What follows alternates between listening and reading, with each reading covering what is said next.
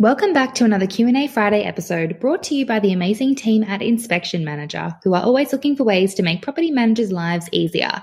Terry, this week's question is, in our area, there is a huge shortage of available properties. We have multiple tenants applying for every property and so many get really angry when they miss out. I feel bad for them but can't do anything to help. And my boss is having to deal with so many complaints which he is not happy about. Is there anything I can do to stop them taking their frustration out on me?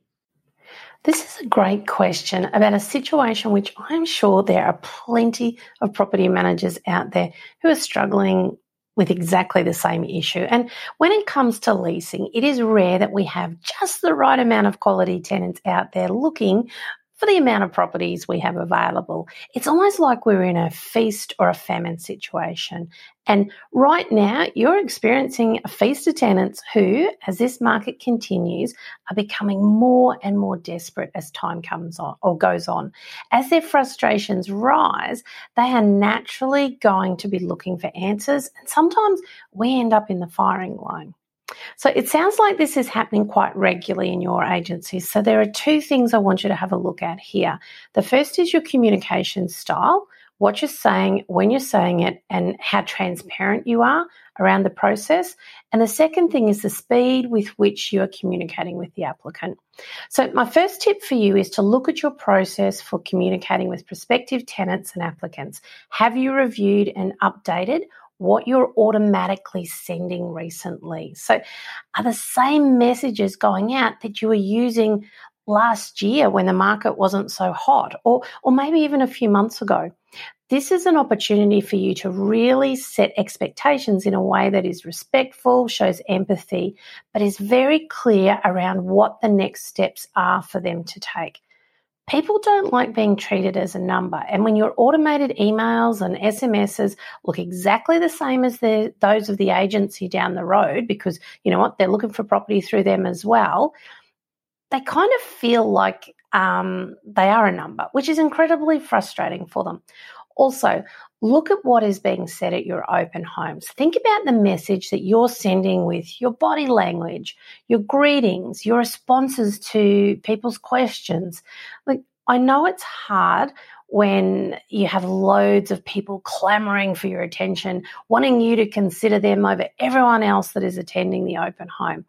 But be very mindful that if you are disinterested, and are not engaging with the attendees, then you can quickly put someone's nose out of joint, which then exacerbates their feelings of frustration. And the second point I want to make here is speed. So, and I'm not just talking about how fast you process an application, although that is incredibly important. There are a couple of things here. So, speed of the owner's approval is very important. Ensuring your owner is set up to make a decision quickly will enable you to advise people who are anxiously waiting for the outcome of their application to be able to move on if they're not successful.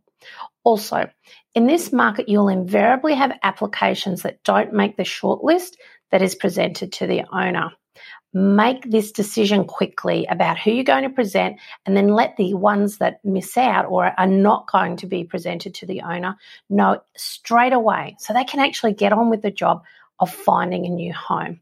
Again, the email or SMS you send needs to be thoughtful and considered.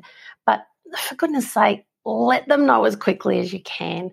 There's nothing that bugs me more than seeing a whole heap of applications that are like more than a week old with the status processing um, in someone's system, knowing full well that those applications are never going to be presented to the owner.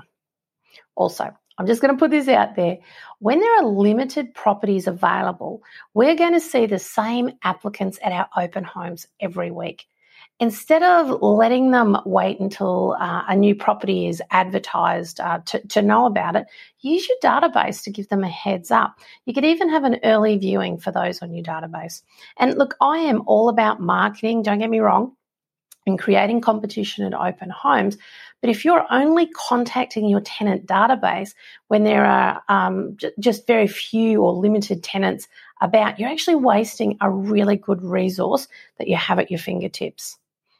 And the other thing is to expect that some people are going to ask the question, why they missed out. This is normal. Don't get your back up. If they are great tenants, if they've never missed a rental payment before and they keep their home immaculate but still can't manage to secure a property, it is only natural that they are going to ask what it is they need to do differently to be successful. Don't take this as an attack. Be empathetic, and whatever you do, make sure you take their call. If someone has taken the time to visit a property, complete an application form, and then follow up with you, then it's only right that you give them some of your time. Having said that, if you get your communication piece right and keep the flow of information happening in a timely manner, the number of these types of calls you receive will dramatically reduce. I hope I, I hope this helps answer your question. Thank you so much for that, Terry. And we will be back with another Q&A Friday next week. If you have a question that you would like answered, please shoot it through to us at hello at pmxcite.com and we'd love to help.